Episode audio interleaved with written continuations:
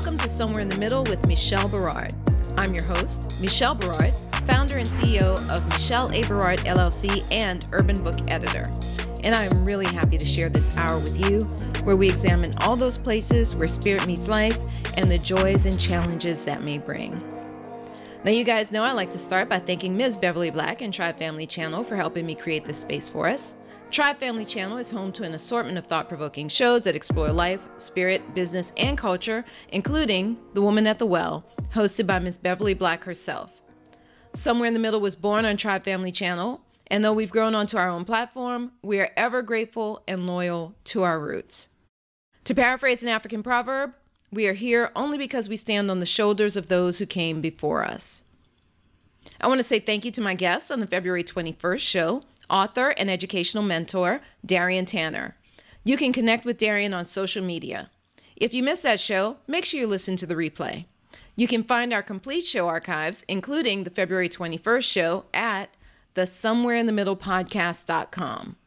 I also want to shout out Bruce George of the Genius is Common movement, which encourages all of us to embrace our inner genius and share it with the world. It is so very important that we share this message with the youth. But it's not just for the kids, guys. Sometimes we all need to be reminded that the world needs our genius. Learn more about the Genius is Common movement at www.geniusiscommon.com. I am super pleased to introduce this week's guest. Ana Robles is the founder of Life's Journey to Excellence in Covina, California. She helps business owners, sales professionals, and entrepreneurs by providing sales training and helping them create systems and business strategies in both group and one on one environments. Anna specializes in working with small businesses, emerging and established entrepreneurs, and independent contractors. So I'd like to welcome Anna Robles to Somewhere in the Middle with Michelle Berard. Anna, how are you? Thank you for joining me. Michelle, I'm doing great. Thank you so much for having me and giving me this opportunity to just talk to you and have a conversation. Well, awesome. I'm excited. Um, we met a while back, and I just thought you were interesting and fascinating. And I love talking with people and sharing their stories with my audience. And so I would like to start my interview with two questions. And if you're ready, I'll ask them. I am ready. Okay. Ana Robles, who are you and how did you become who you are today? Wow, that's an interesting question. Who am I? Um, I am a woman that is passionate about helping others. I realized that all of my life I've helped my family, you know, which was helping my mom and my dad. Uh, we came to the United States when I was about nine years old, and my parents didn't speak English, so I learned English, and that was where I started to help my parents translate. And it's just become a way of life for me, always helping other people. And I realized that my passion is about helping others, inspiring others, and trying to help others have a better life. It's that's just who I am, and I think that just became um, a part of me that I want to share with the world. And it was through the upbringing and the raising of my parents. Wow. Okay. So, you know, I think that's interesting because a lot of people may not know. I mean, maybe they do more out here in California, but I think a lot of people where I come from down south in particular don't really realize how uh, immigrants' children really kind of help them navigate the world when they come here a lot of times if they come from a place that's not an english speaking country. So how did that how did that manifest for you? What kinds of things were you helping your parents with? Well i remember coming here when i was nine years old and i did not know a word of english. I learned english as a second language in third and fourth grade. And then i remembered um, I grew up in the San Gabriel Valley back when, um, if you're, if that's in Southern California, and I grew up in an area where it was very Anglo. at that time. Now it's actually switched to more Asian American.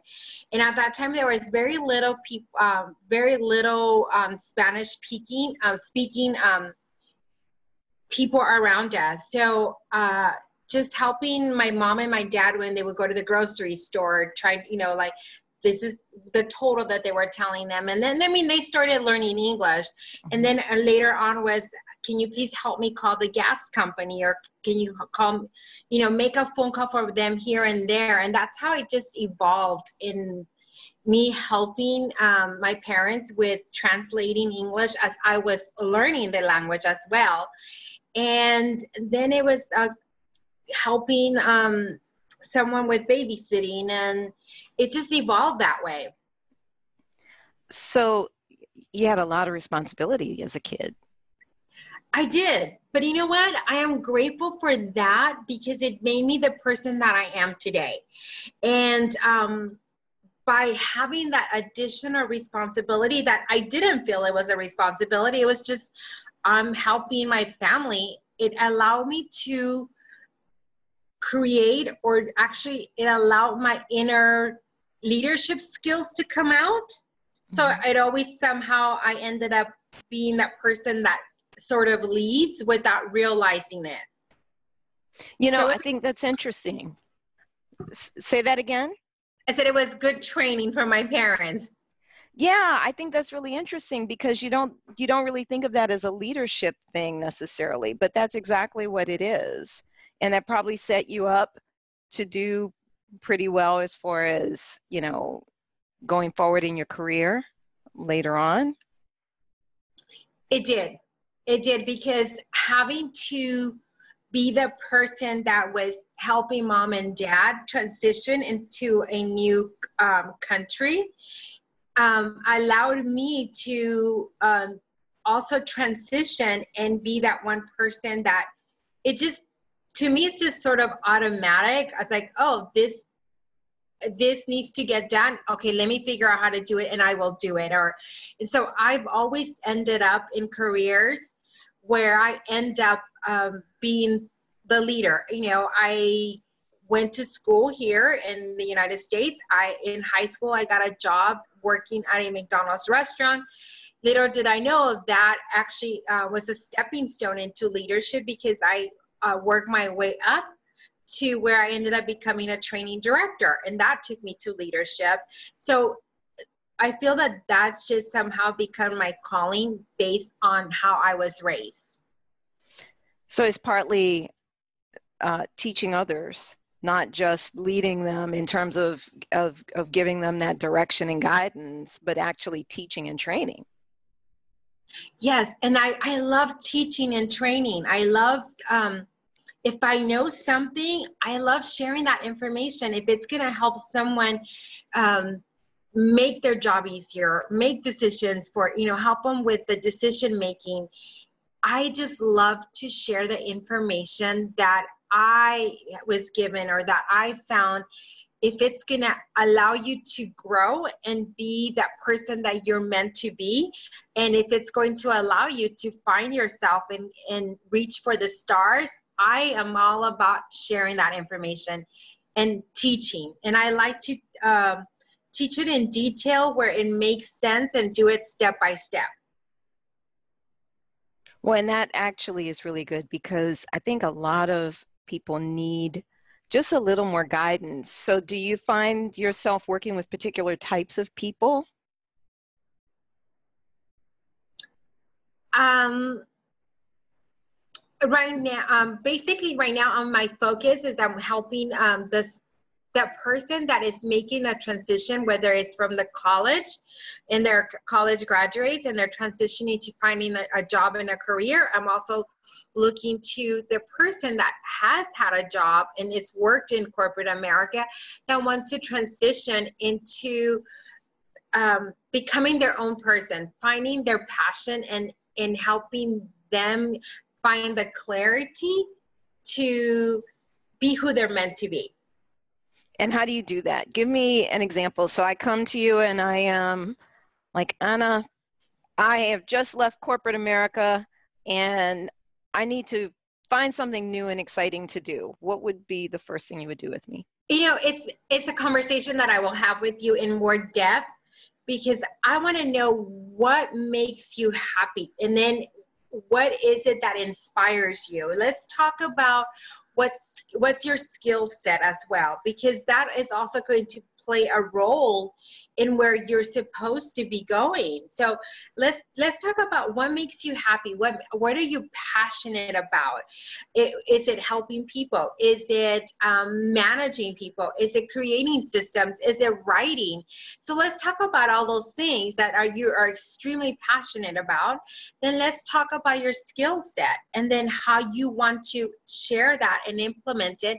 And then we could develop uh, find or and find the clarity of what you need to do so whether it's becoming a, a writer and writing blogs or uh, is becoming a, someone that wants to help others with their health and wellness. So let's talk about where you're very passionate, what skills that you have, and what type of training you've had, and then we could um, narrow it down and find the clarity. So, so it doesn't happen overnight. We need to talk. So it's a, it's a process, is what I'm hearing. Yes, it's a process. So are you working mostly with individuals? You're working with groups? How does that? How do people work with you? I am mostly working with individuals at this at this time. I am putting together a little program where I could come into um, different offices of the people that I'm already that I already have connections with, and just share with them a little bit about having the mindset of being positive and let's you know when you're positive and grateful you end up starting to manifest things in your life that it starts opening doors for you so i i'm actually putting together a lunch and learn type of um, seminars that where i just want to come in and give information.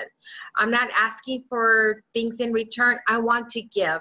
And when you make it a win win for everyone, you actually open up this door of whether you call it the universe, whether you call it God, and you get rewarded for planting those seeds. Well, and I think sometimes, I mean, particularly in a corporate environment, it's really good to have people come in from the outside to discuss mindset and kind of open people's minds to thinking a little differently because it's really easy to get kind of pigeonholed in those environments, right? Because they especially I've, I've worked with big companies, small companies, big companies in particular, they tend to have lots of systems in place that kind of lock people, silo people. Sometimes they don't even get to talk to people in other lines of business. Do you find that the work that you do with these groups can kind of help them operate better internally? Absolutely. I think that once you um, open this little door into their mindset, then they're able to allow their subconscious mind or our unconscious mind to flourish together so that you open that little window and and have your dreams really be, start becoming a reality because when we are children you know look I, I am amazed when uh, a child is born. You know, you see them learning and they have they're fearless and they want to try everything. And somewhere down the line, you know, as kids, we play different games and we have dreams. You know, we didn't sit there at seven or eight years old and say, "I'm gonna, um, I'm gonna be a payroll HR person." You know, we have dreams of being successful, and and we play, and and some you know life sort of starts to get maybe we allow life to get in the way and now we no longer um, water the, those seeds about our dreams. So if i could come in and just share you know a couple of tools that might help you find a little bit of clarity and help you um, dream again i think that is where when when your dream is you become alive and now you have hope and you're like oh you know what? Now i'm really gonna try for i want to buy a house or i want to buy my dream car because now you're letting your dreams come alive and once you allow that it inspires you to keep going forward and and to not give up. So i think i think yes you know um coming in and having a conversation and giving you a few tools to open that door, I think it's powerful. Well, and it's powerful for the individual, especially because I think there, I think there's something that you said there that's really important. And it's as we get older, sometimes we let life get in the way. It's almost like we get too serious, right? We forget how to play, we forget how to imagine, we forget how to dream, and we lose contact with who we were as young people, which is probably who we most were, who's our most authentic, true selves, right? Right. Yes, we forget about that. Well, and we also, it makes it hard to relate to the current generation when that happens. I know um, this is a particular pet peeve of my son's when he hears older people talking about, oh, this generation is so this and that generation is so that. And I'm like, dude, every single generation does that to the one that came after them is because we forget, right? We forget what it what we were like when we were teenagers or it's so true because you know when we were when we were younger when we were like seven eight nine you know between set you know between the time we were born and we were seven years old we're we're absorbing we're learning we're watching the adults and then you know um, from nine to about 13 years old we now are modeling the people that we saw. And at that time we were still fearless and we would still jump over the fence you know and not be afraid of falling and, and scraping. And we just get up and keep going. And then some something happens after you know when we start socializing or we're trying to be the adult that we we are no longer um, we're starting to put limitations in ourselves well, and I think it's also because we feel like people are judging us too, right? Because by that time, you've had people saying to you, oh, why don't you dress this way? Or why don't you act that way, right? Right, yes. And, and we start, and then we start believing those, um, what others think of us instead of believing in what we believed our, in ourselves before. So part of the tools that I work with is helping people find where their limiting beliefs came from and learn from that limiting belief so that you could overcome it. So define a limiting belief. Limiting belief is when we we now believe that we are not able to do something that we were able to do before. You know, at one time we we were super confident and now we're like, "Oh yeah, I'm confident." But deep inside you still have that little fear so let's find out what is that fear that's showing up that is not allowing you to be confident. What is it that you need to learn from that situation? Is it you need to learn to be brave? You need to learn to be um, more? You know, there's so many different things that prevents us from being who we're meant to be, but it's things that we adapted or adopted as we were growing up. Well, I, I'm curious. Do you find that maybe women, I know men also go through this, but to some extent, I, I tend to feel like women have more um, things put on them that are limiting beliefs as they get older. You know, like at least because I look now like my age versus my kids, right? My girls were very much encouraged to be athletic and things like that. I didn't feel like our generation, or at least my generation, I think you're a little younger than me, uh, was um, encouraged to be particularly athletic. Yeah, there were girls who were athletic, but it wasn't something that was really encouraged. And when we were, it was like volleyball instead of basketball or something else, right? What do you, do you think that maybe girls have a little bit more put on them that can cause limiting beliefs as they get older? It's hard you know it actually i think it's um, equal because we mm-hmm. think of women um, we we're raised to be oh at least in my generation we were raised to be the female the the nourisher the you know the you know the person that keeps the house you know and and manages that.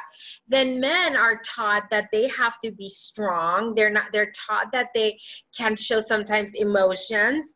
And so we forget that sometimes that they're put in that in that situation as well. So we just don't they we don't see it as much in men that we do as women because women we are sort of taught to show um, some type of emotion. You know you have um, some that are are taught to be the damsel in distress. You know there's the every i think everyone is perfectly fine how they are. We are all able to or to find the gifts within ourselves and to be better you know and i think some generations are taught certain things but i think sometimes women are are giving a certain set of rules to follow and men as well. You know men are supposed to be the providers. Men are not supposed to have feelings. Men are not supposed to cry. So it just really depends on the generation and also our our origins where we come from and what we're taught. So i mm-hmm. think it's equal. We just don't really see it that way sometimes. Yeah. Well and maybe i wouldn't have considered some of those things about men being limiting beliefs per se even though they are just in another area. Because i th- i'm thinking in terms of like going forward going for things in your career going for things in business you know things like that where sometimes it feels like there's a little bit of a difference in the way that women are socialized versus men in those areas. So i wouldn't have thought of the emotional things as limiting beliefs but they definitely are. Mm-hmm.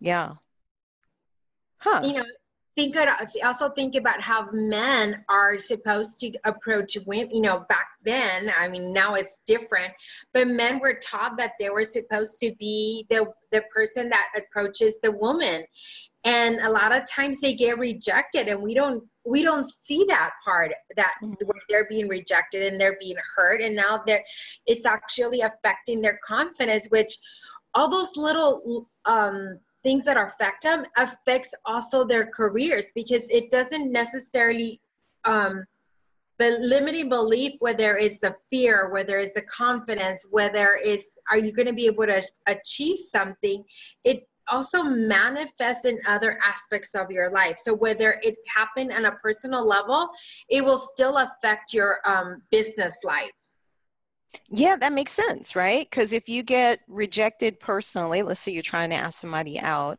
and then you get shot down, and if you take it hard, if you take it personally, very personally, then you could easily carry that into a business meeting where you're trying to get a new client and maybe you're not exuding the confidence you're not exuding that that energy at the right level to really have that person connect with you and want to do business with you. So that that makes perfect sense actually.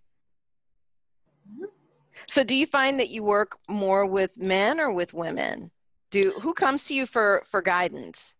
Is you see, and this is the interesting part. Mostly women are open to learning and developing. Um, so the ratio is about seven women to three men. So it's like 70, 30 percent. Mm-hmm because again it goes back to women are taught to be more emotionally open than mm-hmm. men are taught to put up the front you're strong you're brave you know it's like a little boy is playing soccer in the field and and he gets hit really hard with the ball and all of a sudden the coach and mom and dad get up you could do it it doesn't hurt stop crying so they end up learning to develop this persona of I'm okay, I'm okay, and sharing emotions or opening up, it's a little bit more difficult than for a woman where like it's okay to cry, it's okay to share your feelings. So mm-hmm. it's mostly women that are open to finding the clarity and there is those there is men that like I'm tired of being where I am and I know that I'm capable of more and those are the ones that are starting to reach out for um, for tools to help them be where they need to be. So I think that's fascinating that you find that with um, that difference with men and women. Are you able to say, okay, I'm going to work with specifically a group of men and I would give them a specific set of things to work on, maybe, as opposed to if you were working with a group of women, or would everybody be working on the same types of issues? I usually work on a one on one and I would work with them the same way. Um, I realized through my trainings that I've done, I've spent a lot of time in um, learning about how we communicate. So we have four different four different styles of learning and processing information. And as a as someone that has spent a lot of time, I realize I, I'm able to listen to how each individual processes the information. Some of us process information by listening, and the words and predicates that we use help me determine how a person is going to. Uh, how that person is processing information. So, just by me speaking in the same um, the same process, we're going to be able to communicate. So the information is the same. I just change it to how each person processes. So we have the person that's considered an auditory. They they are going to process information by hearing and listening words. And we have people that create pictures in their mind. So I need to be able to speak to them and and help them create that picture in their mind to be able to connect with them there's others that are are more of the the feeling so let me have let, let's connect through feelings and then there's a person that me like myself that i am what's considered an auditory digital i I process information a little bit different. I, I need to think everything through mm-hmm. before I could process it. So, understanding how everyone communicates allows me to be able to use the same program with everyone, but just in their internal representation. So, how do you determine that? Is it like I've heard of there being differences in communication where people will say things like, I feel like this. Is that what you mean? You know, where you can tell by the words that they use, I feel like this is happening, or sometimes I feel like that, or some people will say, I hear what you're saying. Is that what you're talking about, kind of? That's exactly what I'm talking about. So um, I usually start try to start the conversation using all of the internal representations. I I like to um, sprinkle it like I hear what you're saying, I feel and understand what you're saying, so that I I could then be able to um, when they respond, then I will listen to their predicate. So if they're using words like I feel this, I feel this, or I'm I'm thinking, eh, or I imagine this. Can you see this? Um, the sound of this that just tells me what their internal representation. So people that are auditory will, will, use words like "it sounds like this," "I hear this," "I listen to this." Um, people that are auditory digitals, let me think about it. I know this. Um, do you understand what I'm saying? Um, other people that are uh, on the visual, they use it looks like this, it seems like this, I see this, imagine this. So I, I'm trying to listen to the person's predicates that they use the most because that's how they are. Um, when we're having a conversation, all this information is coming in, into our unconscious mind, and we have this filter that is helping us process, and that filter is based on the predicates we use. This sounds like stuff that would help a lot of folks in their relationships. Yes. Yes. So, do you find that you're ever talking to someone and they're saying, You really get me? I wish, I wish my wife or my husband or my, you know, whoever uh, got me like that. Yes, I do. and you know, um, I have to remember that when I am in, in a business mode, I, I list, I use my filters and, and take all that information. And then if I'm having just a personal conversation with a friend, I have to remember to tone it down a little bit because I don't want them to feel like I'm just, uh, I'm, I'm judging or so um, I ask them if somebody says wait you know oh my gosh you get me you understand what i'm saying then i ask for permission um, are you open to some coaching and if they say yes then then i would share with them you know what probably this if you try this with your significant other this might work um, so I always ask for permission. I don't just share it because sometimes people might not be open to it. Yeah, that could get very dangerous. If, yes. if you start trying to coach people on their relationships when you're having coffee, right? right, right. So tell me what it is that you're working on. I know that you have a, a group that you, you work with, um, a, a business group. So I actually have a I'm a director for Team Referral Network where I bring small business owners together and I help them become each other's sales partners. So I'm working in the San Gabriel Valley and I have different groups that I'm putting together. So currently I have uh, three chapters. By the time this program airs, I'll have six or seven chapters total. And that allows me to meet more people. And then I have my business, which is Life's Journey to Excellence, where I am working to help people transform their lives by giving them the tools that we just discussed right now. That's awesome. So, how do people connect with you? Do, do they get to you through your website, through social media? How do we get people in touch with you? I've done it organically. I've done it through where just connecting with um, uh, people on a one-on-one basis. They could currently find me through um, Team Referral Network. Um, you could just Google my name, Anna Robles, and my Team Referral Network will come up. I am working on developing my um, web page. Hopefully, it'll be ready in a couple in about a month or so, and it'll be Life's Journey to Excellence.com. Um, it is up and running, but it has it's not fully developed yet. So hopefully be ready by the no by the end of the year, and I'll be able to have more information there. Um, you could also find find me on Facebook um, through Life's Journey to Excellence, or you could um, email me at Anna at ANA at Life's Journey to Excellence. Okay, so that's Anna at Life's Journey to Excellence.com. They can do a Google search on Anna Robles, R O B L E S. Correct. And what was the other? Can they get you on social media? Can they find you on Facebook or Instagram or anything? Yeah, so I have my personal um, Facebook, which is Anna and A N A, and my middle name Y U L I S A, which is pronounced Ulisa Robles. And um, and then you i have an instagram which is life's journey to excellence. That's the handle on it. So you've got a lot of ways for people to get in touch with you. Yes yes. Awesome.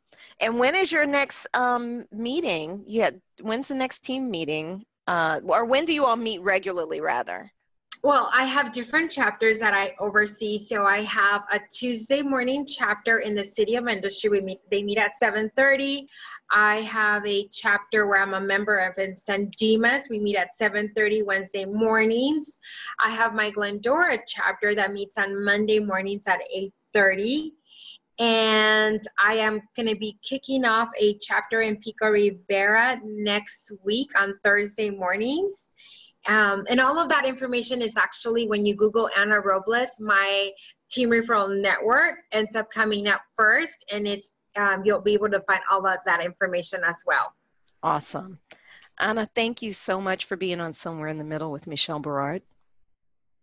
Michelle, thank you for inviting me. It was a pleasure meeting you, and I'm so glad that I'm getting to know you. And I hope that I could be of assistance to you, to your audience, and I'm here to help. And I'm here to encourage others to succeed and be the best um, version of themselves. Well, thank you. I appreciate that. And we're going to get coffee again soon. Yes, looking forward to that. Next up, we'll be having True Talk with our good friend, Julia Black. I know building a website can be intimidating but you need a place where your audience can connect with you. Instead of fighting with technology, try the easiest, most flexible website builder available. With templates for all types of websites, ranging from landing pages to e commerce, Urban Book Editor's platform makes creating an author website quick and easy. Just add a section, upload your photos and videos, type your text, and you're in business. It couldn't be easier. And if you sign up for an annual plan, you can get 10% off the first year. Just use discount code FIRST YEAR. That's 1 S T Y E A R. The number 1 S T Y E A R in all caps. Take advantage of the 14 day free trial. No credit card is needed. Visit urbanbookeditor.com and select Create your author website from the menu bar at the top of the page. No more struggling with technology. No more paying a small fortune to developers. Create beautiful websites without learning to code. Spend more time writing and less time worrying about your website.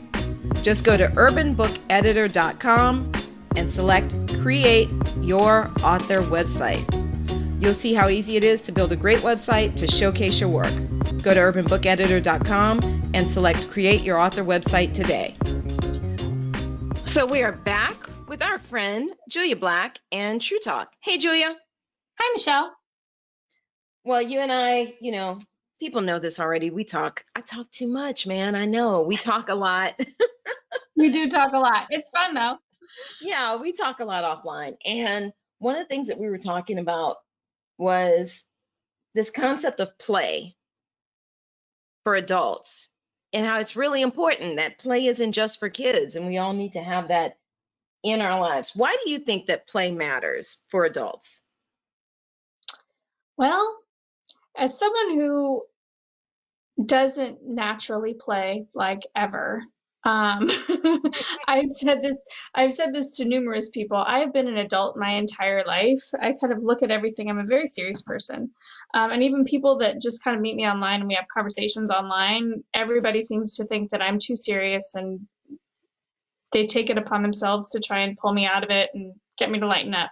Um, so I have to, for someone like me, um, who is also very introvert, very introverted, um, bordering on reclusively introverted. Um, it's very important because um, life isn't so serious. Um, because because things that are fun are are good for you. They're good for you physically. They're good for you mentally. Um, they're good for your stress level. They're good for all your relationships, all of them. Um, I don't care who you're talking to, whether it's some random person that you see at the supermarket, or it's your partner, or it's somebody at work. Um, you know, being playful and being lighthearted um, can help with all of those things and it increases your creativity, right? For all of you writers yeah. out there and artists and whatnot. Mm-hmm, absolutely. I mean, and it can be, you know, with anything, whether it's, um, you know, um, painting or writing or, um, you know, doing a little dance when your when your favorite song comes on. All of those things, um, they automatically um, fuel your creativity and it helps with uh, with the the work that you're actually doing well and you know i'm a big fan of playing with kids you know when um well you know i have three kids right so mm-hmm. for me i remember when they were growing up we would just do goofy stuff just little there were certain things that we would just do just to hang out when we were hanging out together, especially when money was tight and all that. It's easy to say, oh, well, we can't go do this, we can't go do that, but we can always have fun together as a group. And one thing I used to love to do, it was so simple. We used to blow bubbles. We would just mm. We would just go out on the front porch and just blow bubbles and just have fun. See, I, I don't know why it was so much fun to to this minute, I don't know why it was so much fun to us, but it is one of the things that we used to do we just go on the front porch and blow bubbles, right? Well, doing that stuff with kids, I think is so is so much fun, and and it it does a lot. It does a lot to to remind you as remind me as an adult to play. Like my nieces when they were, um, they're older now, but when when they were toddlers and and we would hang out, um, the uh, you know they'd go let's have a dance party. And i'd go okay. So we'd put on so i'd find some dance music that i had you know something that that was just kind of fast paced i don't really we didn't really have dance music but i'd find something fast paced and then we'd dance around. Um and it was fun. And sometimes they would go you're not doing that right zia julia.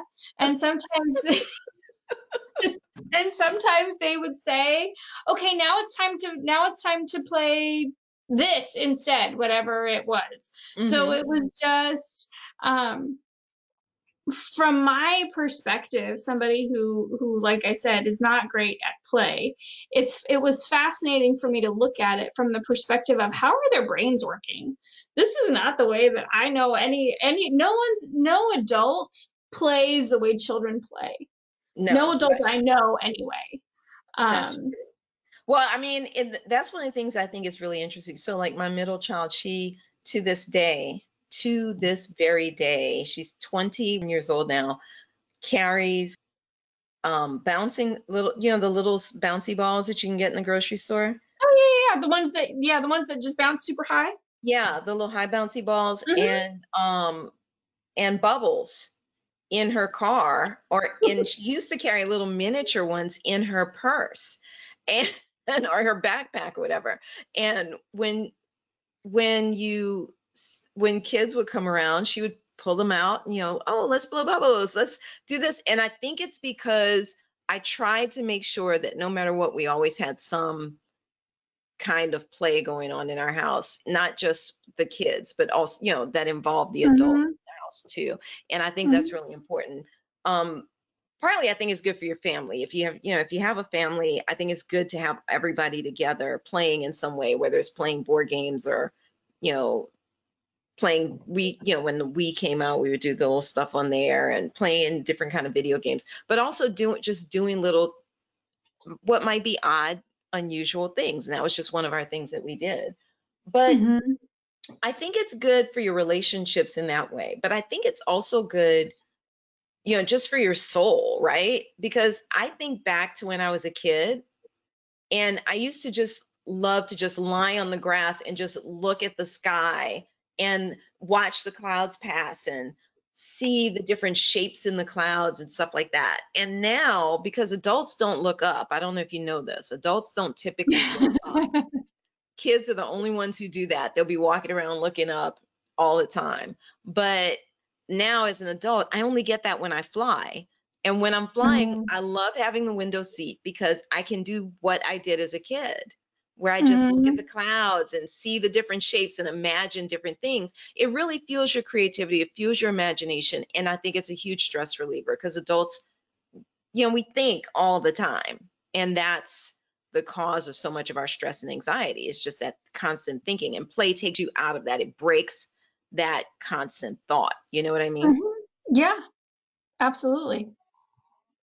It gets you out of it. Get you know it, it it does a great job of getting you out of your head, um, just for a second or for however long you're doing it. Um, but even with relationships, I mean, we don't even have to be talking about like family relationships. I mean, even even within um, you know work relationships you know, I was telling um, I was telling you earlier about the the company I used to work for. They would do these like department creative creativity competitions. So mm-hmm. they did one a couple of years ago around Halloween, and every department had to choose a theme and um and uh you know do something surrounding that theme and then everybody from the office would go to each department and then they would vote on which one had the best theme. Well, most of the departments, uh, it was an engineering company, uh, most of the departments, um, because everybody was so busy, they just kind of chose a theme and everyone brought food and that was the theme. So they had the Mexican section and they had the Chinese section and they had all of that stuff. Well, it was Halloween and the and the department that I used to work for was very very into Halloween. Um, and so they put on a funeral. They did a performance. um, and everybody from the department had some kind of a role. There was one person that played the minister, and there was one person that played the grieving widow, like complete with the veil. Um, you know, and they and they won they won the competition because it was like so creative, so above and beyond what everybody was thinking about but it was a form of play. It got yeah. brought everybody together. Everybody got to be creative and every and and and they used people's um strengths in ways that they didn't get to use them at work right? Yeah, um yeah. and it was and it was team building because everybody you know is years later and everybody's still talking about it. Um hey remember that time when we put on the play that was the funeral and oh look how fun that was you know so yeah. it was um, you know, it's a great way to kind of bring everybody together and fuel everybody's creativity. Um, well, and even for distributed teams, like, you know, I work with a, a distributed team as a tech writer, and they have so many little I can't even tell you because you know everybody communicates by Slack throughout the day, right? Mm-hmm. And I kid you not, these folks are the most hilarious people. among the most hilarious people I've ever worked with. There are constantly little jokes going on. But one of the big things is the founder of the company was huge Keanu Reeves fan, big into Keanu Reeves. And so there's always this kind of hashtag WWKD, what would Keanu do? Keanu do. And that that's I've decided to make that kind of a guiding force in my life. But well, I mean, and given all of the really great publicity and the really great choices that Keanu Reeves has been making lately, I'd say that's a good way to go. Yeah, yeah. But yeah. I mean, think about what that means about the culture of the company and how even with a fully distributed team, literally from Florida to California, right? Mm-hmm. Um, they keep a sense of play. They keep a sense of um, engagement and every very very personal engagement mm-hmm. through Slack I mean, through Slack. Come on, how do you do that except yeah. by maintaining that energy of play? And I think that's really awesome to be able to. do Yeah, absolutely. Well, and and the other thing that you and I have discussed in the past is how play even factors into training and education these days, like that whole concept mm-hmm. of gamification in yeah. training. You go and uh, maybe sign up for a course online and you might get badges or something, mm-hmm. some kind of thing like that. That I think it helps to reinforce and encourage us to keep moving and and going forward toward our success, whether it's in the class or in a business or in a career when we have those little different types of incentives through making it like a game. You mm-hmm. know, like in my case, one of my weak points has always been the marketing piece, not uh yeah, it's always hard to put yourself out there when you first start doing it if you're not used to that. And how changing my thinking about it to changing the thinking about it as a game or an experiment really helped me to think about it as more of a strategic improvement over time process rather than some task I had to do that was stressing me out, right? So it can, mm-hmm. I could try and grow in that area.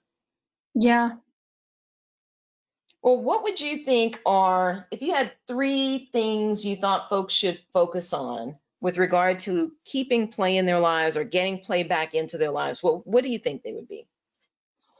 Um, I would say the first one is to make play some kind of priority, however that you want that to happen, right? Whether it's join a join an adult sports team, you know, there are plenty of softball teams and volleyball teams and all of those kind of teams that um, that play on weeknights at night, kind of after everybody's at work, or um, you know, you you decide with your partner one day, hey, we're to go do this new thing.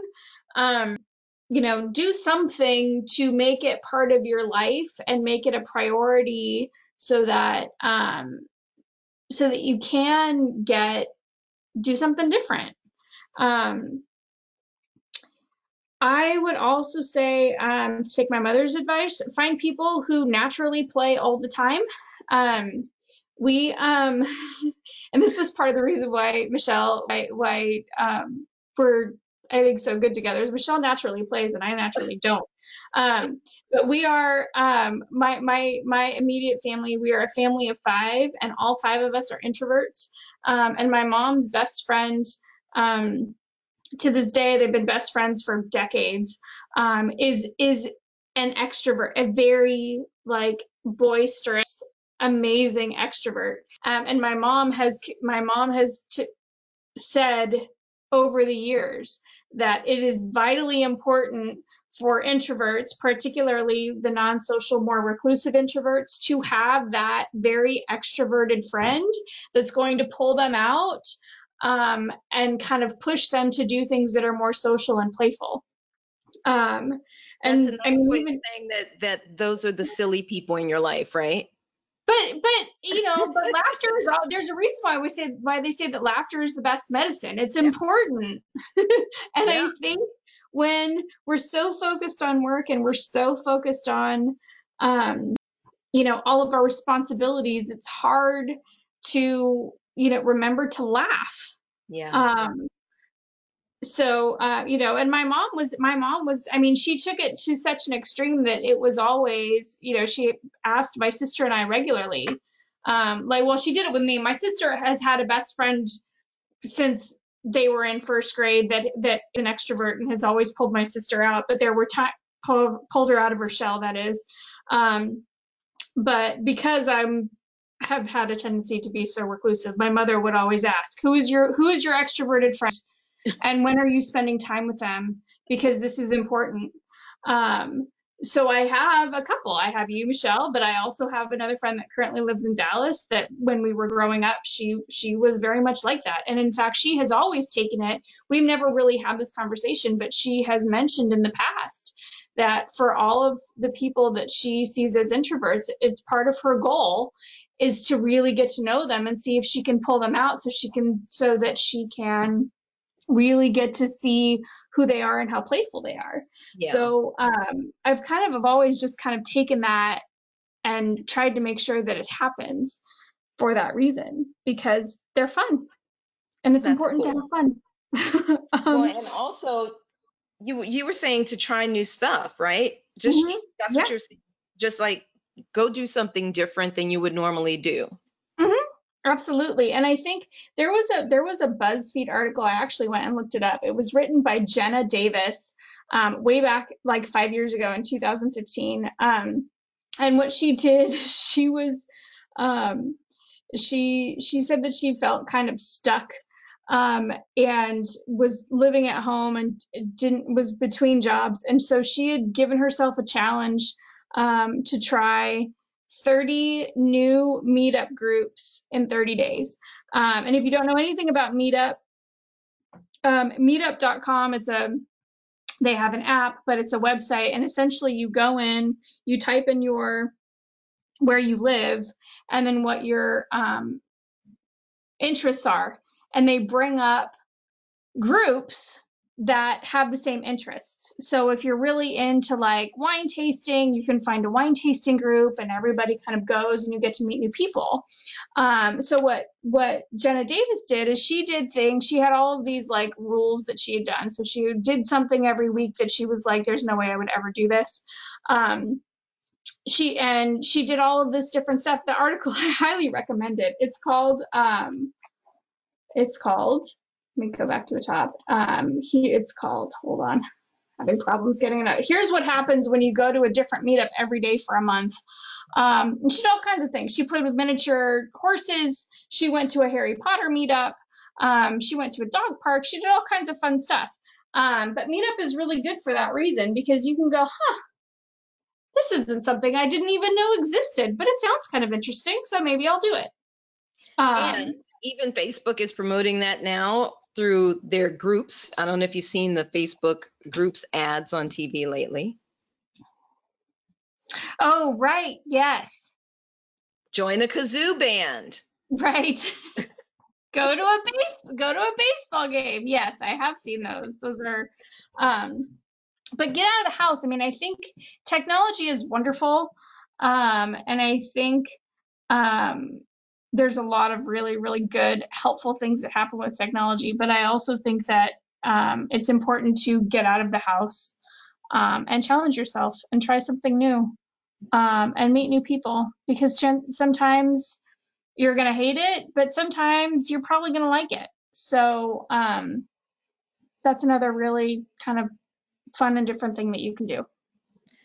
Awesome. So the key takeaway, guys, are if it's not a habit for you already, allow time for play in your life. However, you want to make that happen, whether it's joining some kind of team or just building out the time of your life, developing a new hobby, what have you. Um, find people who support and encourage play and keep those people in your life. It doesn't matter if that's family, friends, kids that you know that you like to hang out with, nieces, nephews, what have you. And try new stuff. Join a meetup. Go do something different than you normally would. When I first moved to town, I, you know, always go look at Groupon and find different things that I could try. Think about what would I never do and try it out because it can't hurt. Anything else you want to share with us, Julia? No, just keep trying to have fun and laugh a lot. It generally makes your life better. And then you can also ask yourself, what would Keanu do? Thank you so much, Julia, for joining us on True Talk. Thank you. Well, that's our show this week, guys. You can reach out to me online at urbanbookeditor.com or michelleberard.com. You can also find me on Facebook and Instagram as Urban Book Editor. Send me a note. I'd love to hear from you. Feel free to send in some topics you'd like us to cover on the show. Make sure you guys tune into the show on March 27th when my guest will be author and community activist DeWanda's Johnson. You can find us twice a month on Fridays at 5 p.m. Pacific, 6 p.m. Mountain, 7 p.m. Central, and 8 p.m. Eastern at the Somewhere in the Middle podcast.com. Let's continue the conversation. You guys be good, stay mindful, and remain prayerful. Peace and blessings, y'all.